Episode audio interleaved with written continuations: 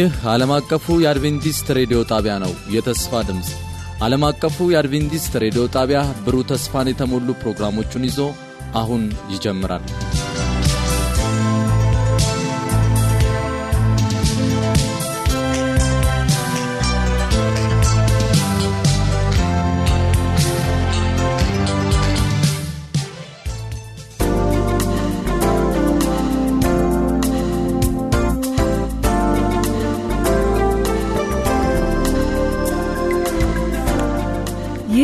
የአድቬንቲስት ዓለም አቀፍ ሬዲዮ የተስፋ ድምፅ የጥያቄና መልስ ክፍለ ጊዜ ነው።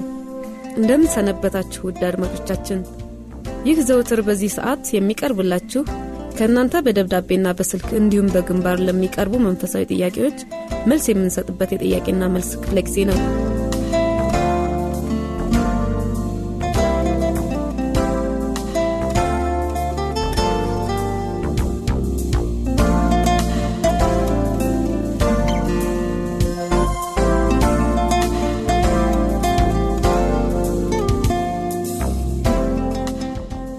ዛሬም እንደተለመደው ከእናንተ የደረሱንን መንፈሳዊ ጥያቄዎች መልስ ይዘን ቀርበናል። ዘወትር እንደምናደርገው የእናንተን ጥያቄዎች ለመመለስ አገልጋያችን ቴዎድሮስ አበበ በዚህ በስቱዲዮ ውስጥ ከእኔ ጋር ይገኛል። እኔም ፕሮግራሙን በመምራትና የእናንተን ጥያቄ በማቅረብ አብሬያችሁ የምሆን መሠረት አበባው በሚኖረን ጊዜ እንደምትባረኩ በማመን ወደ ዛሬው ዝግጅታችን እናመራለን።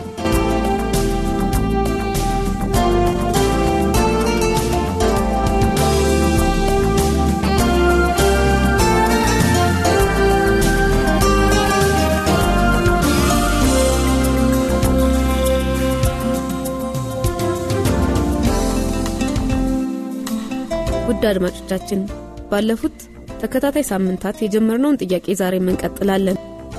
ማቴዎስ 24 ከ40 እስከ 41 ባለው ክፍል ከሁለት ሰዎች አንደኛው ቀርቶ አንደኛው እንደሚወሰድ ይናገራልና አንዱ ቀርቶ አንደኛው ብቻ የሚወሰደው ሚስጥሩ ምንድን ነው? ስለምን እየተናገረ እንደሆነ ግልጽ ብታደርጉልኝ። ጥሩ ጥያቄ ነው። አድማጫችን ከደቡብ ክልል ነው ይሄንን ሰፋ ያለ ጥያቄ ያቀረቡልን አቶ ምዕረቱ ግርማ ናቸው ከደቡብ ክልል። ወደ 19 የሚጠጉ ጥያቄዎች ነው ያቀረቡት። እንግዲህ ጥያቄዎቹን በመመለስ ዛሬ 11ኛው ጥያቄ ላይ ደርሰናል እና በዚህ መሰረት 11ኛውን ጥያቄ እንመለከታለን እና ጥያቄያቸው አሁን እህታችን መሰረት እንዳቀረበችው በማቴዎስ ምዕራፍ 24 ከቁጥር 40 እስከ 41 ላይ ባለው ነው የተመሰረተው ጥያቄያቸው። እና በዚህ ክፍል ውስጥ አሉ ጠያቂያችን አንደኛው ቀርቶ አንደኛው ይወሰዳል የሚል ምሳሌያዊ አነጋገር አለ። እና ይሄ ምን ማለት ነው የሚል ነው የጠያቂያችን ጥያቄ። አዎ ብዙ ሰዎች በዚህ ጥቅስ ሀሳብ ትንሽ ግራ ሲጋቡ እመለከታለሁ። እና እዛ ላይ ጌታችን የኢየሱስ ክርስቶስ ስለ ምጽአቱ ነው የሚናገረው። ስለ ሌላ አይደለም የሚናገረው። እና በምጽአቱ ጊዜ ክርስቶስ ኢየሱስ ወደዚህ ምድር በሚመጣበት ጊዜ ሁለት አይነት ሰው ነው የሚገኙት ወይም ሁለት አይነት ሰዎች ናቸው የሚገኙት። አንደኞቹ ጌታችን የኢየሱስ ክርስቶስን የግል አዳኝ አድርገው የተቀበሉ ሲሆኑ ሌሎኞቹ ደግሞ ክርስቶስ ኢየሱስን የግል አዳኝ አድርገው ያልተቀበሉ ናቸው። ስለዚህ የእነዚህ የሁለቱም ጽዋ ወይም የሁለቱም ሁኔታ የሚወሰነው ካላቸው አቋም አንጻር ነው። ጌታ ኢየሱስ ክርስቶስን የተቀበሉ ክርስቶስ በሚመጣበት ጊዜ በክብር ዳመና እሱን ለመቀበል ወደ ሰማይ ይነጠቃሉ ከእሱ ጋር ይሄዳሉ። ይሄ ምንም ጥርጥር የለውም። ሌሎቹም የመጽሐፍ ቅዱስ ክፍሎች ይህንን በደንብ አድርገው ያረጋግጡልናል ሌሎቹ ግን ይቀራሉ። አሁን ብዙ ጊዜ ችግር የሚመጣው ይሄ ነው ይቀራሉ የሚለውን ሀሳብ ወይም ድርጊቱን ስንመለከት እንደውም ሁለት ሰዎች በአልጋ ላይ ተኝቶ ነው የሚለው። አንደኛው ሲወሰድ አንደኛው ይቀራል ነው የሚለው። አንደኛዋ ትሄዳለች ሌላኛይቱ ደግሞ ትቀራለች ነው የሚለው። እና አሁን ይህንን በዚህ ላይ በመመርኮዝ ብዙ የተሳሳቱ ትምህርቶች መጠዋል ለምሳሌ በስውር መነጠቅ የሚባል ትምህርት የመጣው ወይም በደንብ አድርጎ የተስፋፋው እነዚህን ጥቅሶች ምርኩዝ በማድረግ ወይም በእነዚህ ጥቅሶች ላይ በመመርኮዝ ነው የተመሰረተው ይሄ ትምህርት። እና ሰዎች እንደሚመስላቸው ልክ እዚህ ላይ እንደሚመለከቱት እንግዲህ ሁለት ሰዎች ጎን ለጎን ተኝተው አንደኛው ስውር ብሎ ጥፍት እንደሚል ሌላ ሁለት ሴቶች ወፍጮ እየፈጩ አንደኛዋ ስውር ብላ ጥፍት እንደምትል አንደኛዋ እንደምትቀር። ስለዚህ አሉ እንግዲህ ጌታ ኢየሱስ ክርስቶስን የተቀበሉ ሰዎች አንድ ቀን በስውር ይጠፋሉ ከዚህ ምድር ላይ ይወሰዳሉ። ከዛ ያልተቀበሉት ብቻ ይቀራሉ።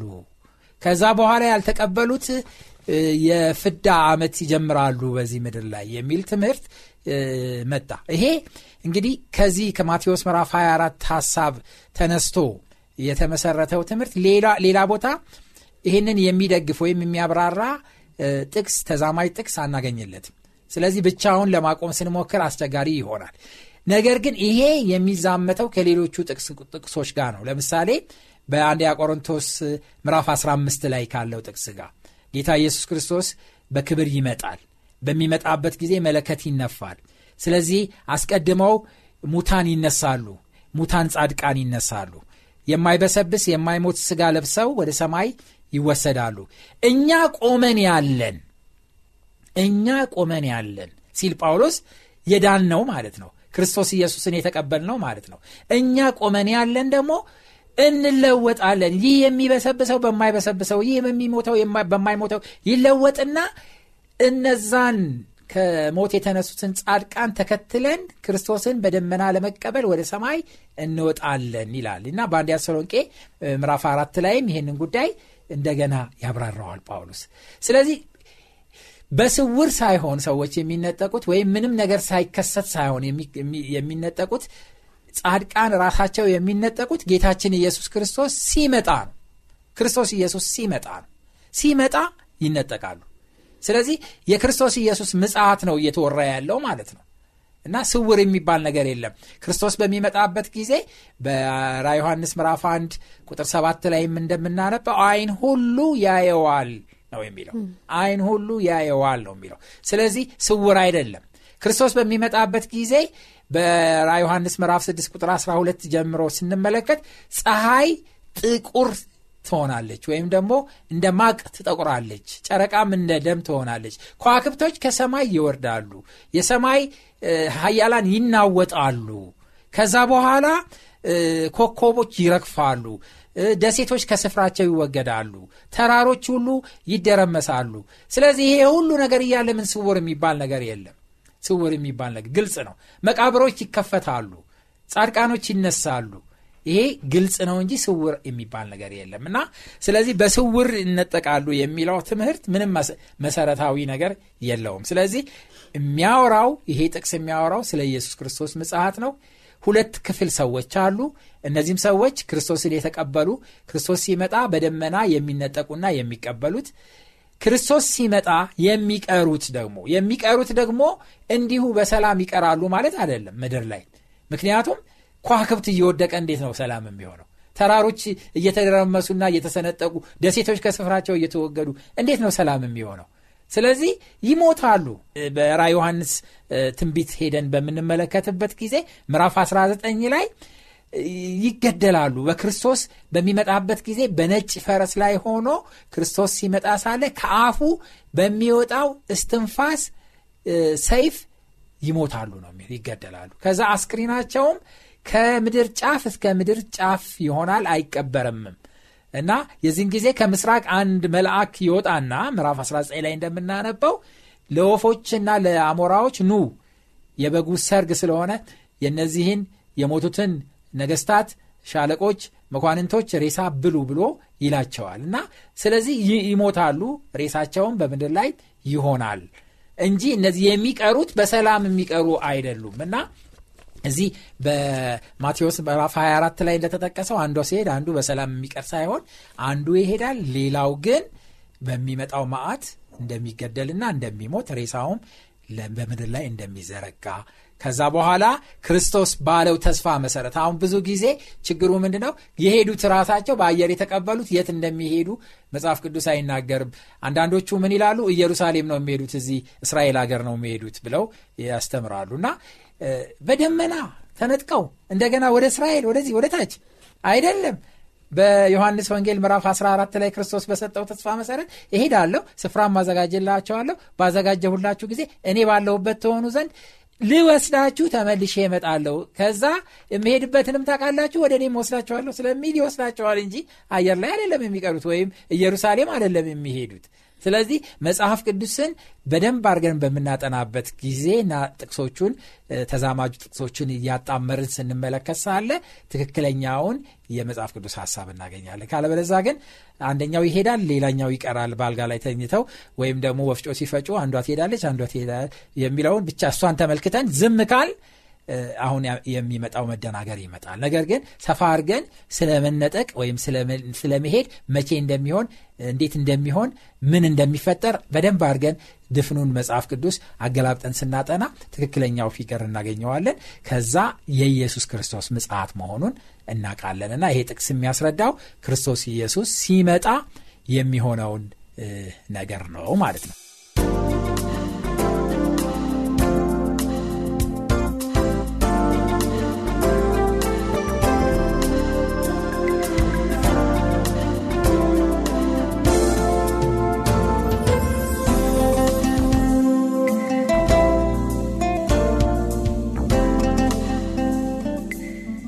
የወንድማችን ሌላኛው ጥያቄ መስከረም 17 የሚከበረው የመስቀል በዓልና ሚያዝያ ወር ውስጥ የሚከበሩት የፋሲካ በዓላት እውነት መጽሐፍ ቅዱስ ናቸው ወይ? ጠፍቶ የነበረ እውነተኛ የክርስቶስ መስቀል መስከረም 17 ተገኘ የሚባለው ሳነጋገር እውነት ነው? እውነት በመጽሐፍ ቅዱስ ተጽፎ የሚገኝ ነው ወይስ አፈ ታሪክ? ይህ እውነት ከሆነ የክርስቶስ መስቀል የት ጠፍቶ ነው የነበረው? የተገኘውስ የት እንደሆነ እንዲሁም ዕለቱስ መከበር አለበት ወይ ወይስ የለበትም? እንዲሁም የፋሲካ በዓል የሚባለው ደግሞ በየዓመቱ ቋሚ የሆነ ቀን የለውም። ይህ ከጾም ጋር የተያያዘ ሃይማኖት በሚከተሉ አቆጣጠሮች የሚመራ እንደሆነ እንሰማለን። በእውነት እነዚህ ነገሮች መጽሐፍ ቅዱሳዊ ይሁኑ አይሆኑ ምንም ማስረጃ ስለሌለኝ ስለ እነዚህ ነገሮች ትክክለኛነትና አስፈላጊነት በተመለከተ ያላችሁን የመጽሐፍ ቅዱስ እውቀት ሰፋ ያለ ማብራሪያ እንድትሰጡኝ በጣም እፈልጋለሁ። በጣም ጥሩ ጥያቄ ነው። ከዚህ ቀደምም እንደዚህ ተመሳሳይ የሆኑ ጥያቄዎች ተጠይቀው ነበረ። ግን አድማጫችን ደግሞ በደንብ አድርገው አብራርተው ነው የጠየቁትና ይሄ ሊጠየቅ የሚገባው ልናውቀው የሚገባው ነገር ነው። በመጽሐፍ ቅዱስ ውስጥ ቀኖችን እንድናከብር የታዘዙት ትእዛዛቶች ምንድን ናቸው ብለን በምንመለከትበት ጊዜ በብሉ ኪዳን ብዙ ጊዜዎች እንዲከበሩ በመጽሐፍ ቅዱስ ውስጥ እንመለከታለን። በዘሌዋውያን መጽሐፍ፣ በዘጸአት መጽሐፍ ብዙ በዓላቶች አሉ የሚከበሩ። ለምሳሌ ያህል እስራኤላውያን ከግብፅ የወጡበትን ጊዜ ያከብሩ ነበር።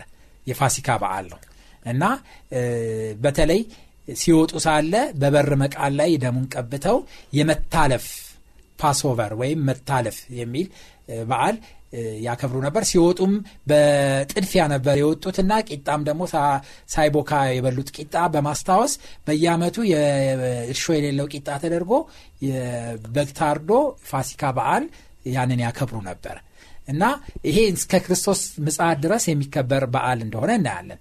ሌሎችም የዳስ በዓል የሚባል አለ፣ የስርየት በዓል የሚባል አለ። እንደዚህ እንደዚህ በዓላቶች በብሉይ ኪዳን የታዘዙ ነበሩ።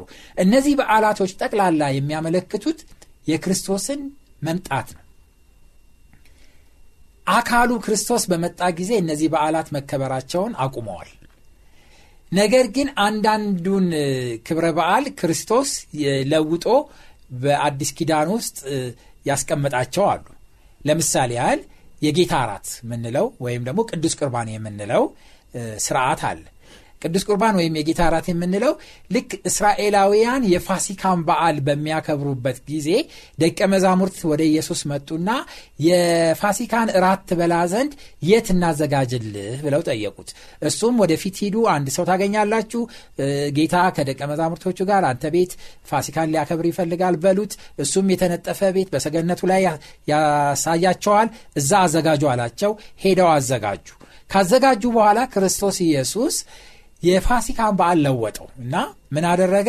ወይን የበጉን ደም የሚወክል ቀይ ወይን በፋሲካ ይጠጣ ነበር እና ያንን ወይን ማለት የተጨመቀ ጭማቂ ንጹሕ ወይን አንስቶ ይህ ደሜ ነው ለአዲስ ኪዳን የሚሆን ይህንን በጠጣችሁ ጊዜ ሁሉ ለመታሰቢያዬ አድርጉት ብሎ አዘዛቸው። በማቴዎስ ወንጌል ምዕራፍ 26 ላይ ይህንን ታሪክ እናገኘዋለን። ከዛ በኋላ ቂጣውን ደግሞ አነሳና እርሾ የሌለውን ቂጣ ይህ ለእናንት የሚቆረስ ስጋዬ ነው፣ ይህንን በበላችሁ ጊዜ ሁሉ አስታውሱ ብሎ መታሰቢያ አድርጎ ሰጣቸው። ከዛ ጊዜ ጀምሮ አሁን የፋሲካ በዓል ሳይሆን ክርስቲያኖች ሊያከብሩት የሚገባ የጌታ እራት ወይም የቅዱስ ቁርባን በዓል በተመቻቸው ሁኔታ እንደ ቤተ ክርስቲያኑ ሁኔታ ያከብራሉ። አንዳንዶች በስድስት ወር፣ አንዳንዶች በሶስት ወር፣ ሌሎች በዓመት ያከብራሉ ይህንን አይነት በዓል እና ይሄ በዓል ድርጊቱን በማድረግ ዓላማው ምንድን ነው? የጌታችን የኢየሱስ ክርስቶስ ስጋና ደም እንደፈሰሰልን መታሰቢያ አድርገን የምናከብረው የሚከበረውም ደግሞ በቤተ ክርስቲያን በቤተ መቅደስ ውስጥ በካህናት አማካኝነት የሚሰጥ እንጂ በየቤቱ ሰው የሚያከብረው በዓል አይደለም። ይሄ ለምሳሌ የተለወጠ እንደሆነ እናያለን። ሌላ በመጽሐፍ ቅዱስ ከብሉይ ኪዳን እስከ አዲስ ኪዳን ያልተለወጠ በዓል ግን አንድ በዓል አለ ሊከበር የሚገባ ያም በዓል ምንድን ነው? ሰባተኛው ቀን ሰንበት ነው። ሰንበት በሚመለከት እግዚአብሔር ግልጽ ትእዛዝ ነው የሰጠው። ስድስት ቀን ስራ ተግባርህን ሁሉ አድርግ፣ ሰባተኛው ቀን የእግዚአብሔር የአምላክ ሰንበት ነው፣ በእርሱም ስራ አትስራበት፣ አንተም ወንድ ልጅህም ሴት ልጅህም በቤት ያለ ሎሌ እንግዳም በእሱ ስራ አትስሩ። ምክንያቱም እግዚአብሔር ስድስት ቀን ሰማይና ምድርን ፈጥሮ በሰባተኛው ቀን አርፏል ብሎ እግዚአብሔር ይህንን አዟል። ይህንን እንዳልተሻረ የምንመለከተው ጌታችን ኢየሱስ ክርስቶስ ራሱ በሉቃስ ምዕራፍ አራት ቁጥር 16 ላይ እንደ ልማዱም በሰንበት ቀን ወደ ምኩራብ ይሄድ ነበረ፣ ሊያነብም ይነሳ ነበር ብሎ መጽሐፍ ቅዱስ ይነግራል። የክርስቶስ ራሱ ልማዱ እንደነበረ እና በአዲስ ኪዳን ውስጥ እንደሚያከብረው ደቀ መዛሙርቶችም እንደዚሁ እንደሚያከብሩት በሐዋርያ ሥራ መጽሐፍቶች ውስጥ በተደጋጋሚ በሰንበት ቀንም እየተገኙ በምኩራብ እንደሚያስተምሩና እንደሚያከብሩት መጽሐፍ ቅዱስ ይነግረናል። ስለዚህ በመጽሐፍ ቅዱስ እንድናከብረው የተሰጠን የሰንበት ቀን በስተቀረ ሌላ ቀን አልተጠቀሰም። ለምሳሌ አሁን የምናከብራቸው አሁን አድማጫችን የጠየቁን ጥያቄን በሚመለከት ለምሳሌ የፋሲካ በዓል ወይም ክርስቶስ ትንሣኤ ተብሎ የተሰቀለበት ብለን የሚከበር በዓል አለ በክርስቲያኖች ፋሲካ ብለን የምናከብረው ፋሲካ ያኛው የግብፅ የወጡበት ነው። አሁን ግን ፋሲካን በሚመለከት ጌታ ኢየሱስ ክርስቶስ የተሰቀለበት የስቅለት ቀን፣ ከዛ በኋላ የተነሳበት የፋሲካ ቀን በመጽሐፍ ቅዱስ አንድ ቦታም ላይ ተጽፎ አክብሩት የሚል ትእዛዝ የለም። ይሄ በጣም የሚያስገርም ነው። ክርስቲያኑ ግን ያከብራል ያለው ይህንን። ሁለተኛ ክርስቶስ የተወለደበት ቀን ገና፣ የሚከበረው ገና ገና አክብሩ የሚል በመጽሐፍ ቅዱስ ውስጥ ምንም አይነት የለም። ክርስቶስም የተወለድኩባትን ቀን እንድታከብሩ ብሎ ያዘዘው ትእዛዝ የለም። የተመዘገበም ነገር የለም መቼና እንዴት እንደሆነ እንደተወለደ እና የተወለደው እንዴት እንደሆነ በበረት እንደሆነ መጽሐፍ ቅዱስ መዝግቧል። ቀኑንና ጊዜውን ግን በትክክል ማንም የሚያውቅ የለም። ስለዚህ ክርስቶስም ይሄ እንዲከበር ብሎ አላዘዘም። ከሞት ከተነሳ በኋላ አርባ ቀንና አርባ ሌሊት ደቀ መዛሙርቶችን ሲያስተምር ቆይቷል እና እንግዲህ እኔ ሲሄድ ሁሌ እንዳትረሱ የተነሳውባትን የትንሣኤን ቀን እንድታከብሯት ብሎ አንድ ቀንም አላዘዛቸውም። ስለዚህ እነዚህ ሁሉ ክብረ በዓሎች የሚደረጉት በሙሉ በአፈ ታሪክና በቤተ ክርስቲያን ካህናት ትእዛዝ እንጂ በመጽሐፍ ቅዱስ የታዘዘ ምንም ነገር የለም። መጽሐፍ ቅዱሳዊ አይደለም። አሁን አድማጫችን እንደጠየቁት ይሄ መጽሐፍ ቅዱሳዊ ነው ወይ ብለው ጠይቀው ነበረ። አይ አይደለም ጨርሶ አልታዘዘምም፣ እንድናከብረውም አልተባለም። ነገር ግን ክርስቲያኖች እኛ እንዴት አድርገን ልንጠቀምበት እንችላለን? የክርስቶስ ገና ወይም ክርስቶስ ተወለደ ብሎ ዓለም በሚያከብርበትን ጊዜ በመጠቀም እኛ ክርስቶስ አዎ ተወልዷል በበረት ተወልዷል ለእኛ ሲል ተወልዷል። ሊሞትልን እና ኃጢአታችንን ሊያስወግድ ሊያስተምረን ወደ ምድር ስጋ ለብሶ መጣ አዳኛችን ብለን እየዘመርንና ቃሉን እየሰበክን ልናስተምርበት እንችላለን ልናከብረው ግን ቂጣ ጋግረን ወይም ዳቦ ጋግረን ወይም በጋርደን ልናከብረው ግን አይገባም። ነገር ግን ልናስተምርበት ልንሰብክበት ቀኑን ምክንያት በማድረግ ሰዎች ሁሉ ያንን የክርስቶስን መወለድ በሚያስቡበት ጊዜ ምክንያት አድርገን ልንጠቀምበት እንችላለን እንጂ ከዛ ውጭ ግን ልናከብረው አልታዘዝንም። መጽሐፍ ቅዱሳዊ አይደለም። ሌላው የጠየቁት አድማጫችን ስለ መስቀል ነው። መስቀሉን በሚመለከት የጌታችን የኢየሱስ ክርስቶስ መስቀል ከተደበቀበት ተገኘ መስከረም ይህን ያህል ቀን ተብሎ ይከበራል? ይሄ መጽሐፍ ቅዱሳዊ ነው ወይ? የሚለው ጥያቄ ቀጥተኛው መልስ መጽሐፍ ቅዱሳዊ አይደለም። በመጽሐፍ ቅዱስም የተመዘገበ አይደለም። ጨርሶ አይደለም። እንደውም አፈ ታሪክ ነው ነው የምንለው። ታሪኩም በጣም ግራ የሚያጋባ ታሪክ ነው። እኔ ስሰማው በጣም ግራ ያጋባኛል። ምክንያቱም ለምን ነው ግራ የሚያጋባው? መስቀል ተገኘ ብሎ መስቀልን የሚያከብር በዓለም ላይ በዓለም ላይ ካሉ አገሮች ሁሉ በኢትዮጵያ ብቻ ነው። ይሄ የሚያስደንቅ ነው። እና ኢትዮጵያ ደግሞ ይህንን መስቀል ተገኘ ብላ የምታከብረውን በዓል የምታከብረው የሚከበረው በኢትዮጵያ ውስጥ የራሷ ያልሆነ ታሪክን ነው የምታከብረው። አሁን እንደ አፈ ታሪኩ ስንመለከት ኢሌኒ የምትባል ንግስት ነበረች። እንግዲህ ንግስት ኢሌኒ የኮንስቴንቲኖስ እናት ናት ነው የሚባለው በታሪኩ ውስጥ። እንግዲህ ይቺ ሴትዮ እንግዲህ ሮማዊ ናት። ሮማዊ ናት። ኮንስቴንቲኖስም ሮማዊ ነው። እንግዲህ ሮማዊያን ናቸው እነዚህ ሰዎች። ከዛ እሷ አይሁዶች በቅናት የኢየሱስን መስቀል ቆሻሻ እየጣሉ ብዙ አመት እንደ ተራራ ሆኖ ተቀብሮ ነበር እና በህልሟ ይሁን በራይ አይታ ሴትየዋ ያንን መስቀል ለማግኘት ተነሳች። አንድ ጠቢብ ስታማክረው እጣን እንድታጨስ ነገራት። እጣኑ ችቦ ተደርጎ ሲጤስ ጭሱ በተራራው ላይ አረፈ። ከዛ ያ ሲቆፈር መስቀሉ ተገኘ አገኘችው። ማ ንግስት ሌኒ ማ ሮማዊቷ። ይሄ ታሪክ በሚያስደንቅ ሁኔታ በሚያስደንቅ ሁኔታ በሮማውያን ሮማውያን ታሪክ በማስቀመጥ የታወቁ ናቸው በመዝገባቸው በታሪካቸው ውስጥ መዝገበው በማስቀመጥ እያንዳንዷን ታሪክ መዝግበው ያስቀምጣሉ። ይሄ ታሪክ ግን በእነሱ ታሪክ ውስጥ የለም። ጨርሶ የለም። እና እንደዚህ አይነት የሚባል ነገር የለም እነሱ ጋር። ስለዚህም አያከብሩትምም አይኖሩበትምም እነሱ።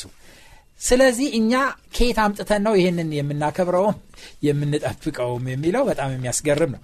ሌላው እንግዲህ ሰዓታችንም እየሄደ ስለሆነ በዚሁ አያይዤ ለመመለስ እንደውም ተገኝቶ ተባለና ግማሹ ጉማዱ መስቀል ወደ ኢትዮጵያ መጦ ወደ ቦሎ ክፍለ ሀገር በአንድ ቦታ ላይ እዛ ተቀብሮ ተቀምጧል የሚባል ሁሉ ታሪክ አለ እና ብዙዎች ያንን ለማየትና ለመጎብኘት ይሄዳሉና በጣም ጉማዱ በጣም ትልቅ ስለሆነ እንደውም ቤተክርስቲያኑ መሰረት የተመሰረተበት ወይም ቤተክርስቲያኑ የቆመበት ስለሆነ በጣም ትልቅ ነው። ጉማዱ ብቻ እና ሰው እንኳን ሊሸከመው ሊያየውም የማይችል ነው ይባላል። እና ይሄ ሁሉ ታሪክ በምንመለከትበት ጊዜ ከአፈ ታሪክነት የዘለለ ነገር አናይም። እና ስለዚህ ትልቁ ሚስጥር ምንድነው?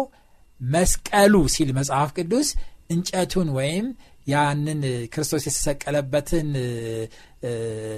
ማቴሪያል ወይም ያንን ቁስ ሳይሆን መስቀሉ ሲል በመስቀል ክርስቶስ መሰቀሉና መሞቱ የሚያመላክት ነው። ስለዚህ ጳውሎስ ደጋግሞ የሚናገረው ይህንን ነው።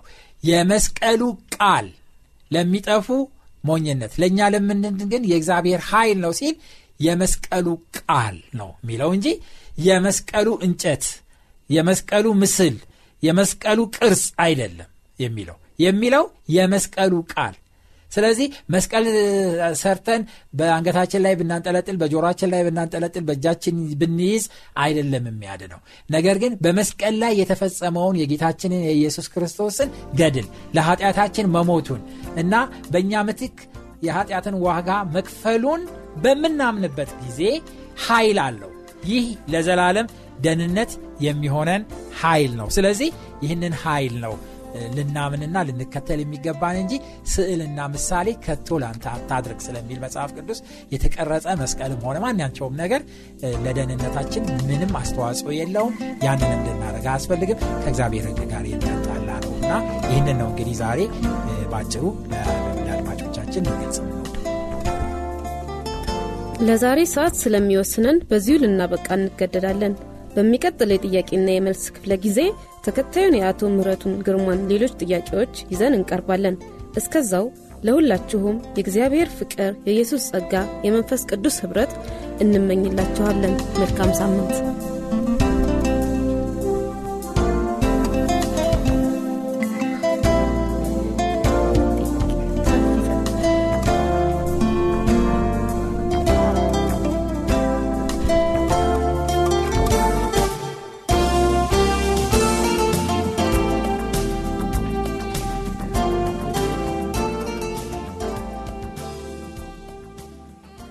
ጣፋት ዜማ እዘምራለሁ። በጸጋ ድኛለሁ ችግር መከራ ሁሉ ያበቃ በጸጋው አሁን ድኛለሁ። ድኛለሁ በፍቅሩ ኃይል ክብር ክብር የኔ ነው ሁሉንም ለእርሱ ልስጠው በጸጋው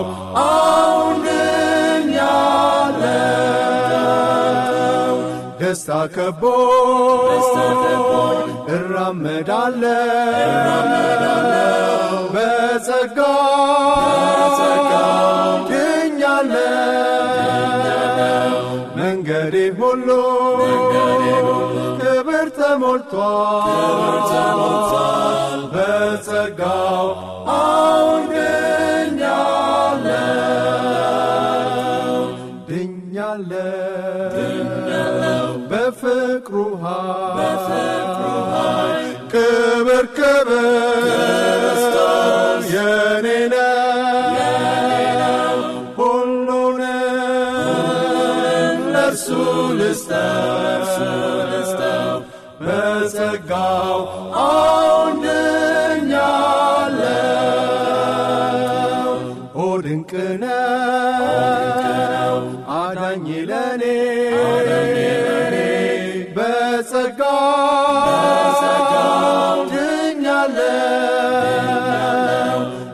በክብር ደስታ ይጠብቀኛል። በጸጋው አሁን ድኛለሁ ድኛለሁ። በፍቅሩ ኃይል ክብር ክብር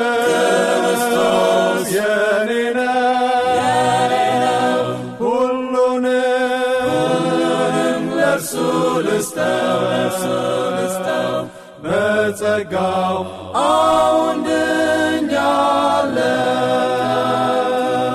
ድኛለሁ በፍቅሩ ኃይል ክብር ክብር የኔ ነው። ሁሉንም ለእርሱ ልስጠው